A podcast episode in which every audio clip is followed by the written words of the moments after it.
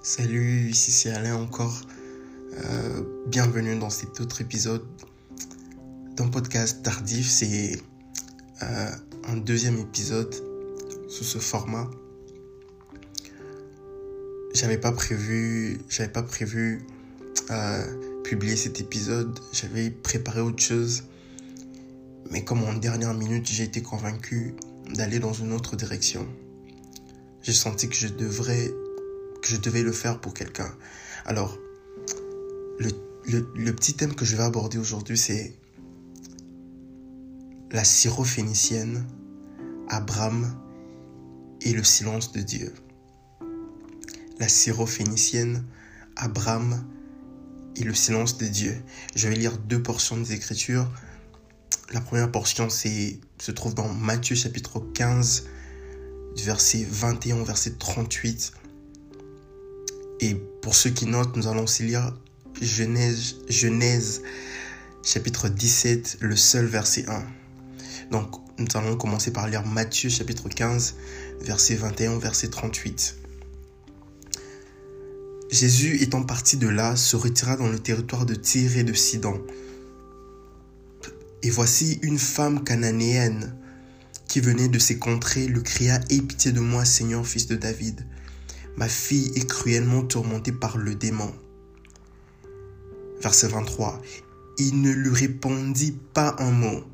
Et ses disciples s'approchèrent et lui dirent avec insistance, Renvoie-la, car, car elle crie derrière nous. Il répondit, Je n'ai été envoyé qu'aux brebis perdues de la maison d'Israël. Mais elle vint se prosterner devant lui, disant, Seigneur, secours-moi. Il répondit, Il n'est pas bien de prendre le pain des enfants et de le jeter aux petits chiens.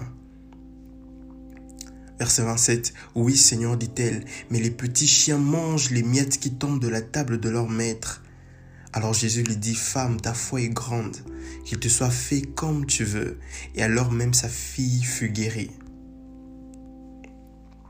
Genèse chapitre 17 au verset 1. Lorsqu'Abraham, lorsqu'Abraham fut âgé de 99 ans, l'Éternel apparut à Abraham et lui dit, Je suis le Dieu Tout-Puissant, marche devant ma face et sois intègre.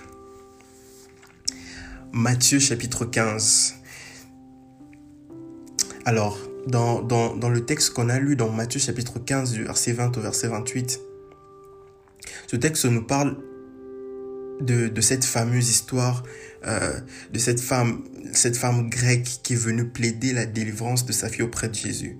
Matthieu dit que c'est une cananite, c'est une cananite ou une cananéenne, alors que chez Marc, la même histoire est racontée et Marc dit que c'est une syrophénicienne. C'est de là que j'ai tiré euh, ce nom-là, c'est une syrophénicienne. En fait, plusieurs tribus cananéennes qui étaient dépossédées de leur pays sous l'ère de Josué, c'était comme retiré vers le nord. Et ils avaient formé ce peuple-là que les Grecs appelaient les Phéniciens. Ok? Alors que les Juifs continuaient à, à, leur donner le nom de, de, de leur ancêtre commun, c'est-à-dire Canaan. Et les, Juifs les appelaient toujours les, les, can, les les Cananéens. ok? Donc, euh, ça voulait dire la même chose. Phénicien, syro-phénicien, cananéen, ça voulait dire la même chose. C'était juste une appellation. Alors, je, je vais, je vais pas rester dans, je veux pas rester dans, dans, dans, dans, le décor pendant très longtemps. Je vais directement aller, aller vraiment dans mon message pour ne pas tirer le podcast en longueur. On, on voit que cette femme, elle vient plaider auprès de Jésus, auprès de Jésus pour sa fille. Et Jésus commence par être indifférent. Il commence, la Bible dit, ne lui répondit pas, mais il commence par être indifférent. Et son indifférence est tout à fait justifiable. Et ce n'est pas la première fois qu'il agit comme ça en pareille circonstance. Et ici, ça l'est encore plus. En fait, Jésus et ses disciples se trouvent dans la région, la Bible dit qu'ils se retrouvent dans la région de Tyr et de Sidon, qui est essentiellement une région païenne. Et dans cette région païenne, cette femme est en train de crier fort en demandant de l'aide à Jésus. Et elle appelle fils de David publiquement. Fils de David, c'était l'appellation officielle du Messie. Et Jésus ne voulait pas réagir publiquement à ce genre d'appellation pour ne pas faire une œuvre qu'il n'était pas censé faire encore. Et en, fait, durant son ministère terrestre, son œuvre était uniquement concentrée en Israël. Et si Jésus commençait à exercer publiquement une œuvre de puissance dans un territoire païen, cela le conduirait à lancer une activité ministérielle dans cette contrée alors que ce n'était pas encore le temps pour les païens de bénéficier massivement de ces choses. J'espère que vous me suivez. Alors, les, les, les, rares fois où Jésus a guéri un païen, comme par exemple euh, le, le, serviteur du centenier romain, par exemple, c'était c'était comme des extensions de sa grâce. C'était c'était c'était par des élans de compassion, de miséricorde, mais ça ne faisait pas partie de son de son agenda messianique pendant son ministère terrestre, pendant les jours de sa chair. Il le faisait exceptionnellement. Et c'est ce qu'il essaie d'expliquer à cette femme. Il dit, je n'ai été envoyé que pour les brebis perdues d'Israël et il n'est pas bon de prendre le pain des enfants pour le jeter aux chiens. Et on a lu comment la suite s'est passée. Je vais, je vais y revenir un peu plus en détail. Dans l'autre texte qu'on a lu, le texte de Genèse, il, la Bible nous parle, euh, parle d'Abraham, le patriarche Abraham, avant que son nom ne devienne Abraham comme nous le connaissons maintenant. Avant, c'était pas Abraham, c'était Abraham. Lisez ça comme vous voulez, Abraham, Abraham. Mais juste pour faire une petite nuance, une petite différenciation dans la prononciation, avant, qu'il, avant que son nom ne change, je l'appelle Abraham. Et après le changement de son nom, je l'appelle Abraham. Ok? Alors, Dieu vient et le parle dans une vision. La Bible précise que lors de cette visitation, Abraham a 99 ans. Et la dernière fois que la dernière fois que la Bible a parlé d'un échange entre Dieu et Abraham, ça remonte à 13 ans en arrière. Et donc pendant une, pendant, après une sorte de, période silencieuse de 13 ans, Dieu revient vers Abraham pour renouveler son alliance avec lui. Un peu comme si Dieu voulait passer sur l'accélérateur. Mais 13 ans après un moment de silence, Dieu vient rappeler sa promesse au patriarche et il modifie son nom dans la même occasion. D'accord? Alors bon, maintenant, on va revenir, on va revenir dans la première histoire et je vais je vais vraiment entrer dans le vif de mon message. Et je vais finir ce podcast. Alors, quand on revient dans l'histoire de la femme syrophénicienne, la Bible déclare au verset 22, Et voici une femme cananéenne qui venait de ces contrées lui cria, Aie pitié de moi, Seigneur, fils de David, ma fille est cruellement tourmentée par le démon. Verset 23, écoutez ce que la Bible dit. Étonnant, hein? La Bible dit au verset 23, il ne lui répondit pas un mot. La Bible parle de Jésus. La Bible dit de Jésus, il ne lui répondit pas un mot. Cette femme est venue plaider, est venue crier auprès de Jésus pour recevoir de l'aide. Et la Bible montre Jésus indifférent. La Bible dit, il ne lui répondit pas un mot. Waouh! Silence total aucune parole encourageante. Il ne, l'encourage même pas, il rien du tout, aucune parole encourageante, aucun signe de compassion, rien, pas un mot. Waouh! Ce texte m'avait toujours, ça m'avait toujours rendu perplexe. Lorsque, lorsque je méditais sur ce texte les premières fois, Waouh, le Jésus des évangiles qu'on a souvent vu très ému devant la souffrance des gens. Ici, manifeste aucune émotion. J'ai comme l'impression de dire, mais Jésus, ça ne te ressemble pas. cela ne lui ressemble pas. Il était toujours si prompt à répondre aux cris de douleur. Il était, toujours, il était toujours si rapide à venir en aide. Mais ici, aucune parole pour cette pauvre mère. Rien du tout. J'avoue que lorsqu'on lit la Bible, ce n'est pas le portrait le plus séduisant de Jésus, c'est pas, ce, n'est pas le portrait le plus, le, le plus attractif du Fils de Dieu. Ce n'est pas le portrait le plus beau. qu'on ait vu de Jésus. Mais si, si nous sommes un peu sincères avec nous-mêmes, est-ce que, est que, dans est que dans notre vie, est-ce que nous avons toujours un, beau portrait à faire de Dieu lorsque nous traversons certaines situations, lorsque nous, traversons certaines saisons Parfois, il semble que les choses deviennent, deviennent si dures qu'on commence à perdre de vue la beauté des œuvres de Dieu. Parfois, je, je, je, sais que vous, êtes parfait, que vous vivez toujours des moments de gloire où vous avez toujours, vous le sentez toujours très fort. Mais moi, il arrive, il arrive des saisons, il arrive des, des, des moments de ma vie où c'est c'est où j'ai envie de j'ai envie j'ai envie de louer Dieu, j'ai envie d'adorer Dieu. Mais le portrait de Dieu que les circonstances sont en train de dessiner devant moi vient, vient, challenger mon adoration et ma louange.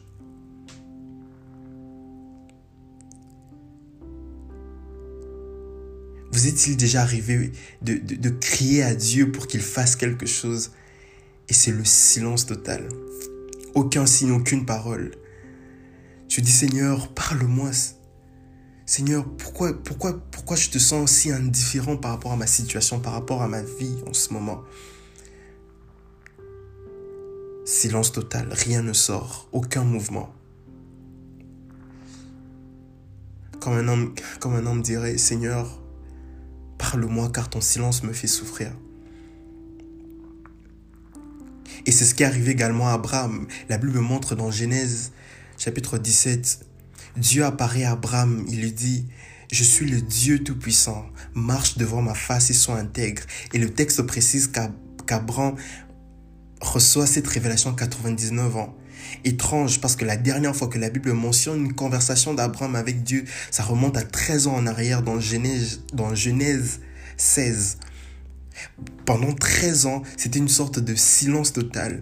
Et c'est pendant ces 13 ans qu'Abraham, qu'Abraham a subi la pression et a voulu aider Dieu en donnant naissance à Ismaël. J'imagine que ça n'a pas dû être facile pour le patriarche, ça n'a pas dû être facile pour lui. Et il pouvait avoir comme l'impression que Dieu avait oublié les choses qu'il avait promises. Je peux m'imaginer Abraham assis dans sa tente le soir en train de se ressouvenir de tout ce que Dieu lui avait dit 13 ans passés. Et quand il regarde son présent, il a envie de dire, Seigneur, où sont ces choses que tu m'avais promises? Pourquoi es-tu devenu si distant? On raconte l'histoire de, de, de la femme de Martin Luther. Elle, elle s'appelait Catherine. Alors, elle, elle, commençait à voir son mari découragé, très abattu depuis, depuis quelque temps. Donc son mari, Martin Luther, elle commençait à voir son mari très découragé, très abattu depuis quelque temps, à cause d'un moment sombre qu'il traversait. Alors qu'est-ce qu'elle a fait? Un jour, elle a décidé de s'habiller en vêtements de deuil noir. elle, a, elle a décidé de s'habiller en vêtements de deuil noir. Luther lui a posé la question. Euh, chérie, pourquoi t'es habillée comme ça? Quelqu'un est mort. Est-ce que tu vas un deuil? Et elle a répondu, oui, quelqu'un est mort. Martin, Martin Luther, il était étonné, il lui a demandé, mais chérie, qui est mort? Et sa femme lui a répondu, il semble que depuis quelque temps, Dieu est mort. Waouh Il semble que depuis quelque temps, Dieu est mort. Alors, son mari, donc Martin Luther, il a, il a compris. Il a compris de quoi il voulait parler. Il a fondu. Et depuis ce jour-là, il avait cessé d'être autant abattu comme si Dieu était mort. le, le, le, message que sa femme voulait lui faire passer, c'était te décourages tellement, tu es tellement abattu. C'est comme si Dieu était mort et qu'il ne pouvait plus rien faire pour toi. Frères et sœurs, j'aimerais, j'aimerais te dire, j'aimerais vous dire, j'aimerais te dire si tu suis le podcast seul. Le silence de Dieu ne veut pas dire qu'il n'existe plus ou qu'il n'est plus en fonction. Le silence de Dieu ne veut pas dire qu'il n'est pas en train de travailler pour toi. Ce n'est pas parce que tu, c'est pas parce que tu ne le vois pas travailler que ça veut dire qu'il ne travaille pas. Ce n'est pas parce que tu ne le vois pas qu'il est inactif. Je veux dire, même, même quand le Fils de Dieu est mort, même là dans le séjour des morts, c'était pour aller accomplir une œuvre. Dieu est toujours en train d'accomplir une œuvre pour ses enfants. Ce n'est pas parce que ce n'est pas tu ne vois pas encore les choses bouger que rien ne va jamais bouger. J'aimerais te dire, Dieu est en train de travailler, même si tu ne le vois pas encore, il est en train de travailler. Il est en train de travailler en ta faveur. Alors revenons au récit de la femme, je vais chuter. J'ai dit que j'allais pas être long. On voit que les disciples, les disciples disent à Jésus de renvoyer cette femme. Ils ont dit, renvoie-la car elle crie derrière nous. Cette parole des disciples voulait, voulait c'était pas vraiment une parole très très, c'était pas vraiment une parole très méchante. Cette parole de Jésus voulait dire, voulait dire ceci. Euh, s'il te plaît, Jésus, fais ce qu'elle te demande et qu'elle arrête de nous déranger. Donne-lui ce qu'elle veut et qu'elle s'en, et qu'elle s'en aille. C'était ça ce que ça voulait dire. Même le verbe qu'ils ont utilisé là, quand ils ont dit renvoie là, ce, ce verbe-là, c'est un mot grec qui veut dire renvoyer quelqu'un avec, euh, en, lui donnant, en lui donnant, euh, en, satisfaisant son désir, en, lui donnant de la satisfaction. Ok. Donc, il voulait lui dire, fais ce qu'elle te demande et qu'elle s'en aille, qu'elle arrête de nous déranger. Eux, ils étaient dérangés par les cris de cette femme. Mais ce n'était pas vraiment ça qui dérangeait Jésus. Ce qui dérangeait Jésus, c'était autre chose qu'il va dire au verset suivant. Au verset suivant, Jésus répond aux disciples. Et ce, n'est pas à la femme qu'il parle, c'est aux disciples qu'il parle. C'est aux disciples qu'il répond. Il leur répond. Matthieu chapitre 15, verset 24, il, il répondit, Je n'ai été envoyé qu'aux brebis perdues de la maison d'Israël. Donc en d'autres termes, si je dois obéir à ma vocation dans cette phase de mon ministère, je ne peux pas lui accorder ce qu'elle demande. C'est ce que Jésus essaie de leur faire comprendre. Et c'est ça qui dérange Jésus. Jésus lui-même explique pourquoi il est resté silencieux. Parce, parce que cette femme, elle n'était pas en droit de demander ce qu'elle demandait. Avez-vous déjà ressenti ce, dilemme où, vous demandez quelque chose à Dieu, mais vous savez que vous n'êtes pas en droit de recevoir ce que vous demandez Et pendant que Jésus parlait aux disciples, la femme qui était derrière, elle est venue se mettre devant Jésus. La Bible dit, elle s'est prosternée devant Jésus. Elle vint se prosterner devant lui. Et, ça, et cette femme lui a dit, Seigneur, secours-moi. C'est très intéressant. C'est très intéressant si vous, si vous regardez cette histoire de près, parce que vous allez remarquer, au début, cette femme appelle, Jésus Seigneur, fils de David. Mais lorsqu'elle vient se prosterner, elle appelle Jésus Seigneur seulement. Au début, elle appelle Seigneur, Seigneur, virgule, fils de David. Mais après le silence de Jésus, elle insiste, mais dans son insistance, elle enlève fils de David, elle laisse seulement Seigneur. Pourquoi? Parce que fils de David, c'est le titre messianique de Jésus. Fils de David, quand, quand elle fait appel à Jésus en tant que fils de David, elle fait appel au Messie. Et Jésus vient d'expliquer aux disciples qu'en tant que Messie, son œuvre est concentrée sur Israël et que son œuvre, son œuvre n'est pas pour les, pour les nations, son œuvre n'est pas pour les païens. Alors cette femme enlève, le titre messianique dans sa prière et elle laisse juste la seigneurie. Oh my goodness. I'm about to preach these things. Aïe, aïe, aïe. Fils de David, c'est le titre messianique de Jésus. Alors, la première fois, lorsqu'elle a fait appel à Jésus, elle a fait appel à Jésus en tant que, en tant que le Messie juif. Alors, elle a, après, elle a, elle a sûrement commencé à, sentir qu'elle n'avait pas le droit de recevoir quelque chose de lui en tant que Messie. Alors, elle modifie son appellation. Elle fait seulement appel à lui maintenant en tant que Seigneur. Comme pour lui dire, si tu ne peux pas agir pour moi en tant que Messie, mais s'il te plaît, fais-le juste à cause de ta Seigneurie. As-tu déjà eu l'impression que certains attributs de Dieu te disqualifient de l'exaucement que tu veux recevoir de lui? La Bible dit soyez saints comme moi je le suis saint. Mais peut-être que toi tu n'es pas si saint que ça. La Bible dit prier sans cesse, mais peut-être que ta vie de prière n'est pas aussi fervente. Des attributs de Dieu qui te disqualifient de, ce que tu veux recevoir de lui. Mais tu veux recevoir quelque chose. Mais tu sens que tu es repoussé par, par certains traits de la nature de Dieu. Et là, et là, Jésus sort de son silence et parle directement à cette femme. Quand il sort de son silence, il, ne, ce, n'est pas d'abord pour lui donner une bonne nouvelle. Il ne donne pas d'abord une bonne nouvelle. Quand il sort de son silence, il lui donne la raison pour laquelle il ne veut pas agir. Il lui dit, il n'est pas bon de prendre le pain des enfants et de le donner aux petits chiens. Alors, le mot chien que Jésus a utilisé était un terme juif que, était un terme que les Juifs utilisaient pour parler des païens comme des gens impurs.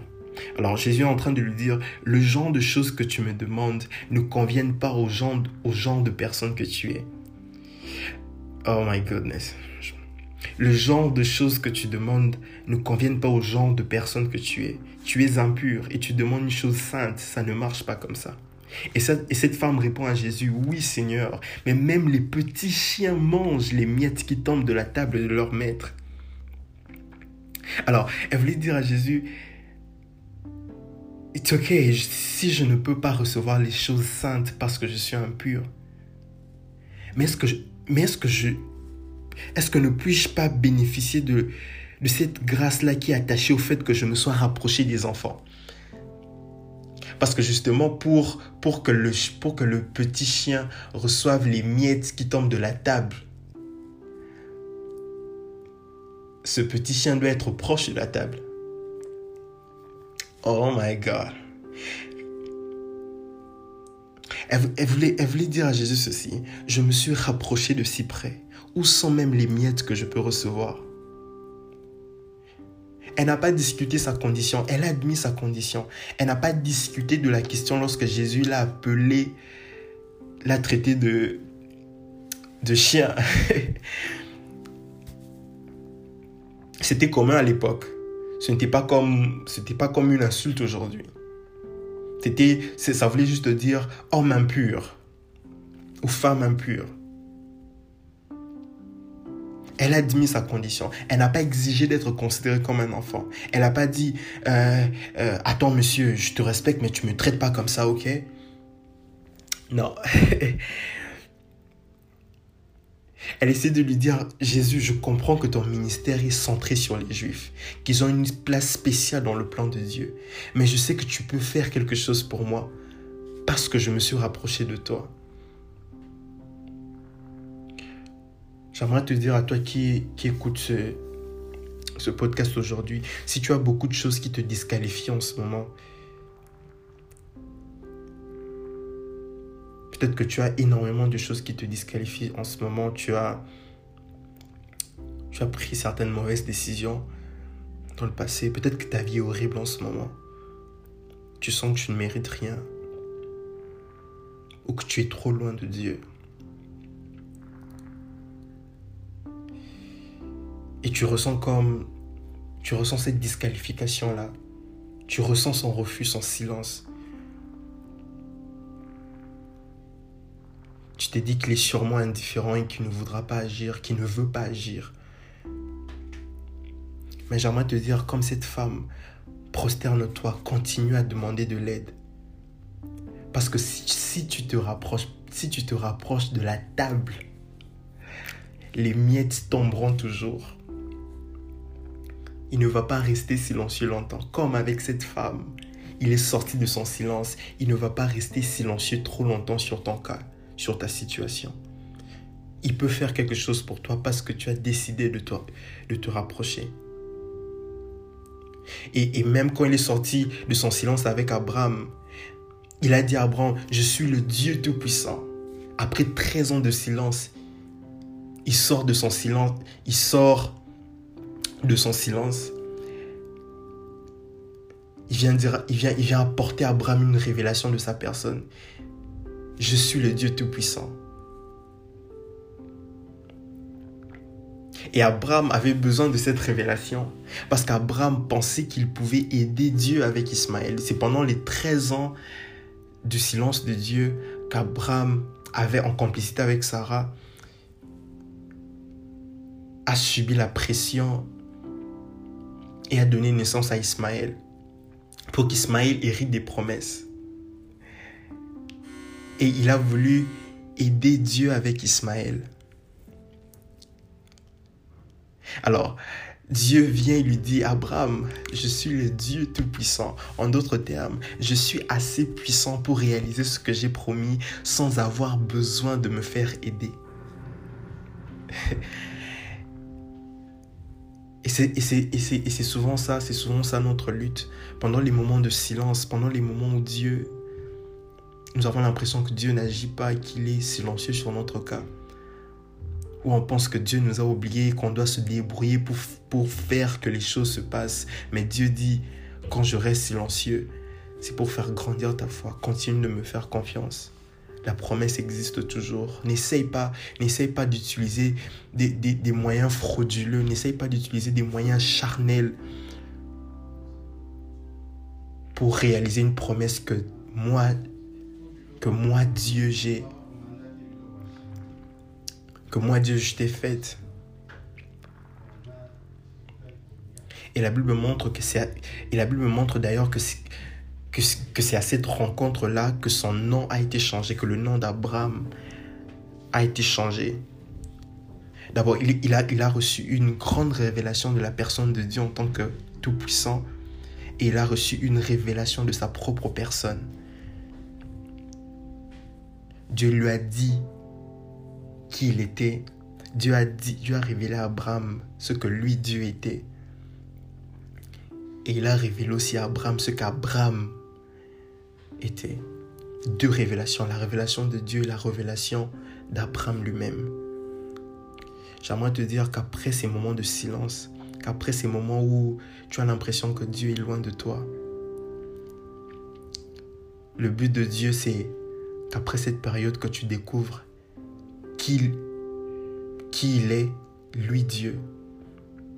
Que tu reçoives une révélation fraîche de sa personne. Et deuxièmement, que tu découvres qui tu es.